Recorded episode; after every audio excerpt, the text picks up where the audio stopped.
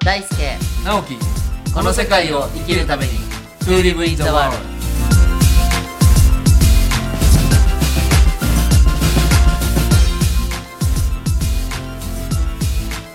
大ちゃんこんにちはこんにちはいやーもう前回もね、はいお話ししましたけどおめでとうございます ありがとうございます やもうこれ何回言ってもね言い足りないぐらいだからこれタイトルをねはいちょっと大ちゃんから言ってほしいんですはい、えーパズルの法則これパズルの法則じゃないんですよね、はいあのパズルパズルこれ文字だけ見たらねちょっと「ル」が「パーズ」がカタカナではい「ル」がひらがなではいの法則と、はいこれはどういう翡翠小太郎さんとのねそうです協調で、まあ、大ちゃんとしては2冊目の本なんですけど、大和書房さんからはい10月の27日発売です がこれはどういう本なんでしょうかどういう本えっ、とまあ帯にもあるんですけどすべ、全ての出来事は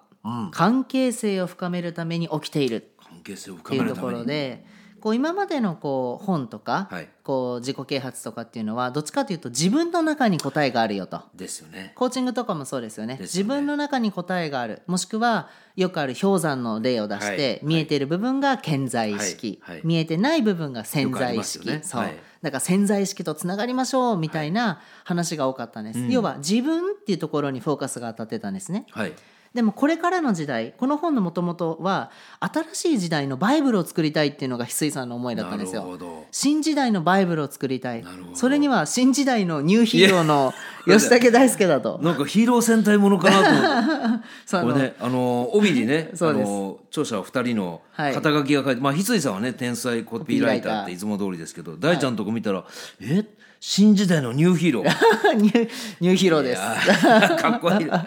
でもこれあのサブタイトルに「はい奇跡は常に2人以上」って大ちゃんがねいつもそうでよすくね言ってる、これはサブタイトル的についてるんですかそうですねサブタイトル的についてるものですここねでなんかよちょっと僕としてはよく分かりましたうんパズルの法則っていうとえ何のことかなと思ったけど、奇跡奇跡は常に2人以上っていうところでね、あこれ大ちゃん節が炸裂した本だなっはいていう、なるほどいやこれね実は僕あの友人特権でね、はいちょっとさっきゲラをパラパラ拝見したのまあ中も綺麗に作ってありますあよりがねとうございます2色刷りでね、はいで適度にあのこの、まあ、パズルっていうかパズルのピそうですースの、まあ、キャラクターというか、はい写真ですよねあれね。そうですねあのデザイナーさんに顔を描いてもらって翡翠パズルとか大輔パズルみたいなのがいるんですあそこでこう常に2人以上っていうのが表してるし、非常にこう分かりやすかったんですけどちょっとあの本のことにかいつまんでね、はいまあ、あんまり中言うとこれから読む人にとって面白みが半減するので、はいまずあのこれよく大ちゃんも言ってますけどありのままの自分を受け止めるっていうことを言う人いるじゃないですかいますいますでもそのそもそもありのままっていうのが分かんない人もいますよね。まあほとんどそうだと思いますね、ねおそらく大半の方の人格っていうのは、はい自分一人で形成してきたわけじゃなくて、うんそういろんな人とか環境とか、まあ、学校の教えられたこととか、いろんなもので今のありのままになってるので、はいちょっとそこからこう薄皮を剥いでいって本当の自分受け止めるっていうのはなかなか難しいと思うんですけど、うんうんうんそれでもありのままの自分ってこうどういうふうに受け止めたらいいんだろうね。うんうん、あの書籍の中ではそれをパズルに例えていて、要は今までの時代っていうのは一つのピースはい要はデコがデコとボコが大体上下左右に4つありますよね、はいこの自分のピースしか見てなかったよっていう、でデコが1個だとかボコが2個だとか、そういうなんか自分の形だけにこだわっていた、はいでその形はあの出てる方が多い方がいいと、デコが多ければ多いほどいいと、はい才能が多ければ多いほどがいいみたいな話で、みんな本来じゃ例えば母語が4つの人もいるわけですよ、はいいますよね。言い悪いないのに、はいはいそれが本当は母語4つがありのままなのに、無理やりデコ4つとかなるほど。にこうしてしまうことで結局自分のありのままが分からなくなってしま確かにパズルのピース見るとはい分かりやすいですよね。うそうですうん、でじゃあどうやったら自分の本当の形が分かるかっていうと、はい自分のパズルのピースがはいどんな人とどんな位置であつながっていくのかっていうのがポイントで、あ、はい。例えば同じデコがあるピースでもはまらないピースってあるじゃないですありか。ますあります形がね全然そう違でうすピースあります。左らへんに位置、上らへんの位置なのか右の位置なのか、その自分の隣にはどんなピースがバチッとはまるのかって言って、関係性を見ないと本当の自分の形がわからない、はい形と位置っはいっていうところを、まあ、この本の中でパズルを、まあ、ある意味こう比喩しながら、はい関係性から自分のありのままを見ていくとか関係性の中から自分の才能や自分の生き方や、はいどんな人生生きていきたいのかとかを見ていくなるほどっていうのが散りばめられさる。っきあの大ちゃんおっしゃったね、はいその母語が4つある人もいるわけじゃないですか、はいでもそれをこう欠点と受け止めてしまうと、その母語をこう否定したりとか、はいネガティブに思ったりししますけど、はいでも誰か他の人の母語がそこにはまることによって一つの面ができてそうですデコとボコがつながって、そうですよあねこのために自分はボコだったんだとかこのために自分はデコだったんだってそれを動詞でパズルって言うんですよ。なるほどパズルとピースとピースがつながるときにそれをパズルって言うんですねそうパズルそうすると奇跡が起きるん ですよ。なるほどじゃあ今パズったねとか言うんですねどうなんですかねこれからそういうことをどうなんですかねお二人はあるかもしれ流な行らいしたいのかなあるかもしれないですねなるほどあそうやってね奇跡を常に2人以上ってこともつまりそういうことですそようねですそうですあこれはでも大ちゃんのことで僕みたいな他はい何人かでね、こう勉強してきた人から見たら、はいより分かりやすいかもしれないですそうですねうんなんか第三者に説明するときに「いや奇跡は常に2人以上」って言ってもなかなかちょっわかとりしづらいどろもどろになっちゃうわかけりどづらい、うんパズルのピースで表現したら確かにうん、でそれが2つのピースだけだったのがもう1個加わってそうで3すつになって4つにそなっうてですだんだんその面がねどんどんそうどでんすどん広くなっていっそうでてす絵柄が見えてきたりすそうるです場合もあるでしょうしうん、なるほどそそううですねいうことなんですね。そうそういうことをこう切り口として新しい時代は関係性だよって信頼関係だよ人間関係だよって自分一人じゃないよってみんなつながってるしそれぞれの役割があるしでも一人だと見えないんだよっていうのを伝える新時代のバイブルっていうところ で翡翠さんと一緒に書き上げましたね。確かにあの一昔前のね自分探しって本当自分でこう旅に行っそたうりでとすそうかです内的探求したり一人ぼっちになることそうがですそ多ういでですすよそうねです、うん、それがやっぱりこれからは違うとそうですもう関係性の中でうんなんか自分も分かるけど相手も分かってくるみたいな感じなんですかね。そうですねそうなると、ああこれはでも面白いですね、ん確かになんか面白いし新しさもあります感じますよね、自分のありのままを受け入れつつ、相手のありのままをもう受け入れないとそつういうこなとがでれすよなねいんですよ。繋がれないですよねつながれないんですよ。いやそこね今実は聞こうと思ったんですけど、ねはい自分のありのままを受け止めるのもまあちょっとしんどかったりはい難しかったりするけど、はい、今度はそのつながるためには相手のありのままを受け入れるってのそうなはんですこれまた難 儀なちょっとその辺ねあの重複するかもしれないですけど、はいこう相手を受け入れるってよくね多分カップルでもそうだし男同士もそうだし、はい何か仕事を一緒にする方もそうなんですけど、 はい、難しいですよね と思え ば難しい。あとね、ちなみに、難しいは恥ずかしいなんですよ。本質って。おー難しいって言ってる人は、本当は恥ずかしいだけなんです。なるほどできるけどやらないだけなんですよ。やらないだけなので、本当はね、恥ずかしい、照れてるんですよ。難しいっていう人は。なるほど例えばお父さんと仲良くしたら「いやもうそれは難しい」っていうのはそれは恥ずかしいって言ってる こういう挑戦してごらんよ「いやそれは難しい」はそれして失敗するのが恥ずかしいって言ってるだけなんでまあ余談ですけどねじゃあ例えばその相手をね、はいありのままを受け入れるコツみたいなのがあったらねはいちょっと、まあ、自分を受け入れるのももちろん、うんあのピースをねはめていくっていう感覚でやっぱりじゃあ相手もその時に受け入れていかなきゃいけないはいじゃあどういうところにやっぱポイントを置けばいいんですか、うんうんえっとですね本の中にも出てくるんですけど、はいポイントが成長と成熟っていうものがあるん成ですよ長と成熟はいはいで今までの時代はどっちかというと成長の時代だったんですね、できなかったことができるようになるはいとか要は母語がデコになるはいみたいにプラスプラスプラスプラスみたいになっていくうん例えるんだったら木があった時に木の上の方ですよね、はい枝が茂るとはいか葉っぱが大きくなるとかっていうのが成長の話だったんですよ。でもこの本で相手のありのままを受け入れ自分のありのままも受け入れ、うん共に We の世界を生きるためには成熟っていう方が必要で、成熟っていうのは木に例えると木の根っこがうんどれだけこう下に深く広くつながっていくのか、うんで森っていうのは上ではバラバラの木に見えるんですけど、木の根っこが実は下でみんなつながってるんですよおーだから雨が降っても山が崩れないしお互いにちゃんとこう俺の栄養だとか取り合うんじゃなくて、そしたら森が全部枯れちゃうんですよ。そうですねお互いに必要な場所必要な位置でそれぞれがそれぞれの木の種類苔の種類はいいろんな生物の種類が響き合って共鳴共存してるっていう世界観が成熟なんですよ。なるほど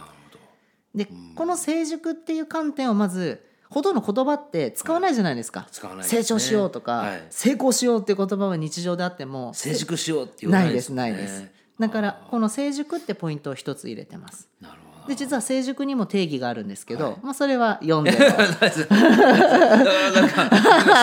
そうですそうですでもね僕 は今お仕事を一緒にさせていただいたの、コミュニティデザイナーのね、山崎亮さんなんかは、はい日本がどんどんどんどん少子高齢化になっていって、はい縮小されてるように見えて実は縮小じゃないのかっていう言い方を、祝十、うん、あー要は縮小でこうちっちゃくなっていくんじゃなくて小さくなることで充実していくなるほど充足していくっていう意味で、彼は縮小っていう言葉を使うんですけど、面白いですねでも確かにねこう成長と成熟って切っても切り離せないものだと思うんですよ。で今まで日本はずっと成長を追いかけて、まあ、80年代ぐらいまではね、もうイケイケどんどんできたんですけどやっぱり今成熟する時期はいで成熟する時は一人で成熟するんじゃなくてそうですやっぱありのままの自分を受け入れてあそうりですのままの他人様を受け入れてそうですねまあ共にそうです成熟していくそうですなんかね今ふっと思ったのがね、はいこれあのこんな収録で言うことじゃないかもしれませんけどどうぞどうぞ翡翠さんと2人で作った本は、はいどちらかというと今まで一人ぼっちでやってた人がつながっていくことによって、まあ、成熟していくみたいなことですけど、んこの世界を生きるためにってもうちょっとこうダイナミックなああいいですね視点がねいいですねやっぱその土地だったり、んその人と人がつながっていくっていうよりも自分と環境がどうつながっていくのかとか。もっと大きくなりますかねそうですよね、だからそこをまあきっと言ってることは同じようなね、はいあの着地なんでしょうけど、見せ方としてはね僕はちょっとそういうことをなんか感じました、いいですね今話を聞いていて。はいあの前もちょっと話したんですけど関係性っていうのは三つの間はい、はい、あの昔聞いてるリスナーさんははい覚えてるかわかんないです、はい3つの間っていうのがあって、はい時間はい、空間、はい人間っていう、はいこの3つの間があるわけですよ。そうですね。でこのパズルの法則っていうのはこの人間にフォーカスをはい、当ててる本だと思っていて、だから直樹さんが今おっしゃってくれた自然とか、それはもう空間だったり、時間過去未来とか全てをもっとこうこの世界を生きるためにっていうのはさらに空間とか人時間とかそうなんですよ。人間も含めたあたら新たなさらなるこうなんか深みのあるものは、ぜひ直樹さんと二人でそうです作り出したいですよねやっぱりその自分自身も一つのまあ入れ物っていうか、はい空間ですけど、はいやっぱりその外の世界とね、はいどうやっぱ向き合っていくかっていうのも必ず必要になってくるし、まあ、どっちがその人間的な関係性なのか環境との関係性なのかってどっちかじゃなくて両方とも大事な大事ですことじゃないですか。大事ですだからそういう観点でね今ふと思ったんですがあこの世界っていうのはきっとそういうことだなそうですねそういう観点でこう暮らしを見つめてみたり、うんそういう観点で自分が住んでる地域とつながったり、はいそういう観点で地球全体を見たりとかそうですねなんかそういう切り口になれればいいですね。なります しますいやしましょうはい本当にそこはねすごくあのそういう意味でもこの本が出てくれたことはものすごくありがそたうでいすねことかもしれないですね。そうですあのまずはやっぱりはその人間時間空間ってある中でやっぱり要になるのって人間だと思ってるんですよ、そうですそうですね。だからやっぱりね目の前の人とつながれないのに自然とつながるとか宇宙とつながるって私ちょっと嘘だと思うんですよ。そうですよね。ま確かねにね。なんか私は宇宙とつながってますって言いながら目の前の人と喧嘩してたら、いやいやいやと大丈夫、って思うのでそうですねそうですねやっぱりこのパズルの法則を通じてやっぱり人間関係、はい。関係性っていうものを大事にできたら、さらにそのさ先に社会とのつながりとか自然とのつながりとか、もっと大きい何か見えない何かとのつながりが強くなると思うので、まずはやっぱり人自分とつながること、そして他者とつながるってところから始めていってほしいなって思います。いや今ね、あのーその話をちょっと今また思ったんですけどこう地方に仕事で行くことが夏ぐらいからめっちゃ増えてきたんですよ。うんで必ず僕地元の人と、まあ、食事したり飲んだりしながらね、話をするのがやっぱりその土地で生まれて育った人の意識と、はいまあ、今そんなこんなで人が少ないから外から来る人を受け入れますよね、はい。その時にものすごく葛藤が起きるらしいんですよね。うん。でどんなそれは皆さん来てほしいんですよ、ん皆さんやっぱり I ターンでも U ターンでも戻ってきてそこでじまた活性化してってほしいんだけどでもまあ極端に言うと俺はここで生まれて育ってここの人間だ、はいお前はよそから来たっていうのがねみんな自然と湧いてくるんですって、うん、面白うい。ん、でそれがねどこ行ってもその話にな僕はまあ質問するからだろうけど、うん。みんなこう例えばね三つそれは3つだなって言うんですよ三つ。 3つ、んでいやその土地の住人になるには3つだなって言うんですよね、はい3つって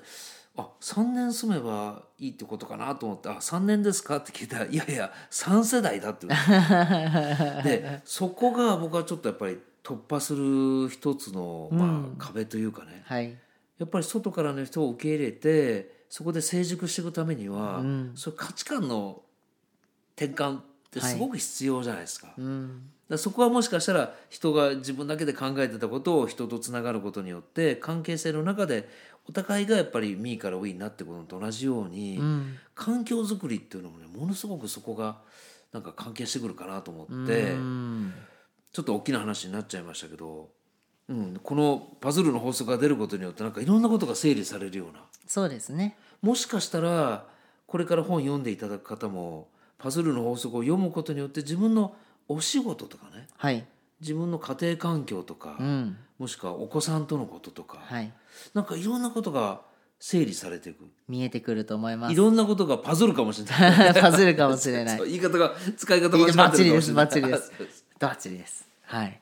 う なるほどねいそうやね、関係性っていうところにフォーカスを当てていくと、まあ、今まで見て見えなかったもの、はいもしくは見てこなかったもの、やっぱりそういうものがよく見えてくるのではいそのこう自分一人ではこう気づけなかった受け入れることができなかったことも、2人以上だったらきっと受け入れていけると思いますね。ちょっと一個ね聞いていいですかはいどうぞこれ大ちゃんの大きなテーマかもしれないけど、はいこの「奇跡は常に2人以上の常」というのは、はいあこれ次聞こうかな、お次ですか ためますちょねっとこう恋愛的なことも含めてるあらあらあらあらあいやいら やそれわしら大丈夫なやつかな じゃあちょっと次にしましょうかわかりましたはい、はい今日もありがとうございました、はいありがとうございます皆さん10月27日ですからねあありがとうございパますズルの法則よろしくお願いします、よろしくお願いします